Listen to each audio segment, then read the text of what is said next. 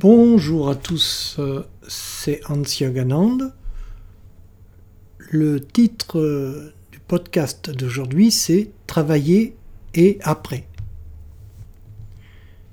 Passer toute son enfance à préparer sa vie professionnelle pour que celle-ci ne nous prenne qu'un quart du total,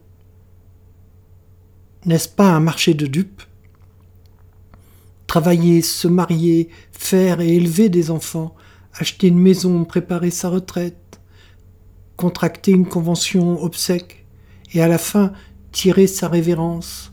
Voilà, en résumé, ce que la société nous propose de faire de notre existence.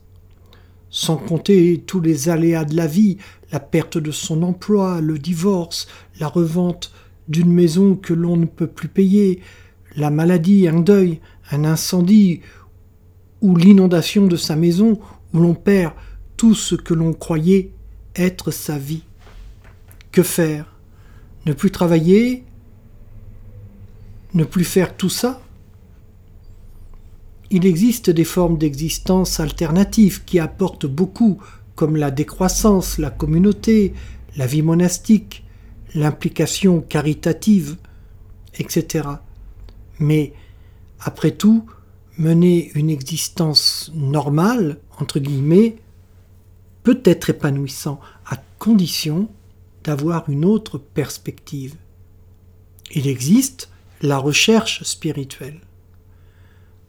Parfois certains cherchent à acquérir des pouvoirs, des connaissances livresques sur l'ésotérisme destinés à une élite.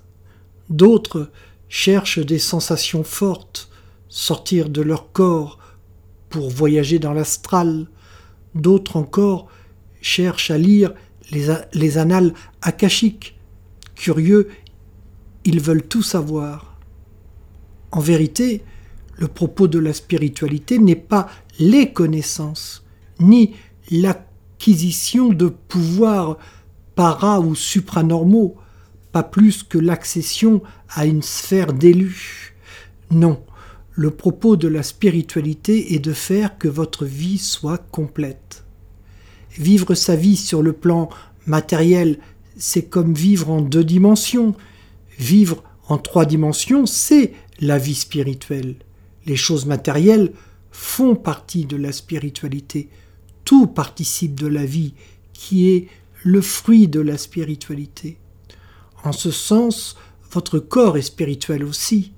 Celui qui nie le corps pour se consacrer uniquement à l'esprit fait la même erreur que celui qui nie l'esprit ou âme pour ne se consacrer qu'au corps et au mental. Pour désirer vivre une vie en trois dimensions, il faut déjà ne pas se contenter de ce qu'est sa vie. Quand sa vie est triste, vide de sens, frustrante, ce désir n'est pas si dur à éprouver. Mais qu'en est-il quand tout va bien? C'est peut-être pour ça qu'il est coutume de dire que les riches auront du mal à entrer au royaume. Jésus disait qu'il n'était pas venu pour les justes, les heureux, les riches, mais pour les pécheurs, les malheureux et les pauvres. Seuls les insatisfaits cherchent la satisfaction, Seuls les malheureux cherchent la consolation. Alors, vive l'insatisfaction, la frustration, le malheur s'il mène au désir de paix. La spiritualité est un peu comme cette auberge espagnole où chacun y trouve ce qu'il y a amené. Selon ce que l'on désire chercher, on trouvera des choses différentes et le désir que l'on a dépend de notre conscience. Si on a conscience de l'illusion où l'on est, on cherchera le vrai. Mais si on a simplement le désir de perfection, on cherchera dans la spiritualité à devenir parfait. Mais qu'est-ce que la perfection? Quelqu'un qui a soif de spiritualité doit savoir que l'on ne fait pas entrer la spiritualité dans sa vie, mais que c'est sa vie que l'on fait entrer en spiritualité. Faire entrer sa vie dans la spiritualité ne signifie pas changer complètement ce qui fait notre existence. Entrer dans un monastère, par exemple, et donner tout ce que l'on a. La voie, la spiritualité que je pratique, est une spiritualité où tout ce qui fait la vie d'une personne, sa famille par exemple, sa vie sociale et professionnelle, peut être mis. Aucun sacrifice n'est demandé, ni même nécessaire.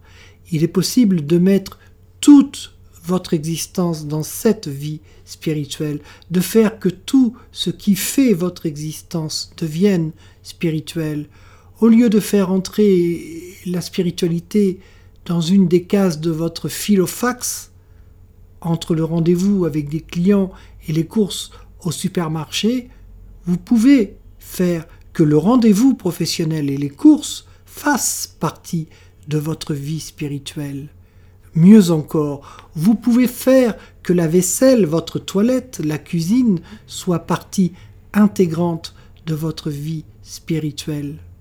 Pour nous, pratiquants de cette spiritualité, la spiritualité, c'est la vie. C'est pourquoi on la nomme la vie spirituelle. Et la vie spirituelle, c'est la vie tout entière. Et il est possible d'y rire, d'y aimer, d'y œuvrer à d'autres choses en même temps. La vie spirituelle n'est pas une suite d'ascèses ardues qui ne nous sont pas naturelles. La vie est véritablement une grâce et la vie spirituelle, qui est la vie pleine et entière, est une grâce. Il est bon de la vivre naturellement. Celui qui, en vous, tient à ce que ce soit difficile, c'est celui que cette vie n'attire pas et qui cherche à vous décourager. Il ne faut pas l'écouter.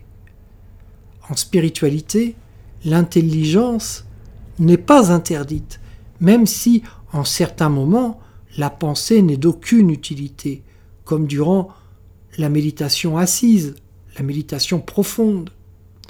L'intelligence, la logique et la science ne sont pas les ennemis de la spiritualité. Si vous cherchez à être en entier avec la conscience de cette nature profonde qu'il y a au fond de vous et qui a à voir avec ce que certains nomment Dieu, alors soyez les très bienvenus.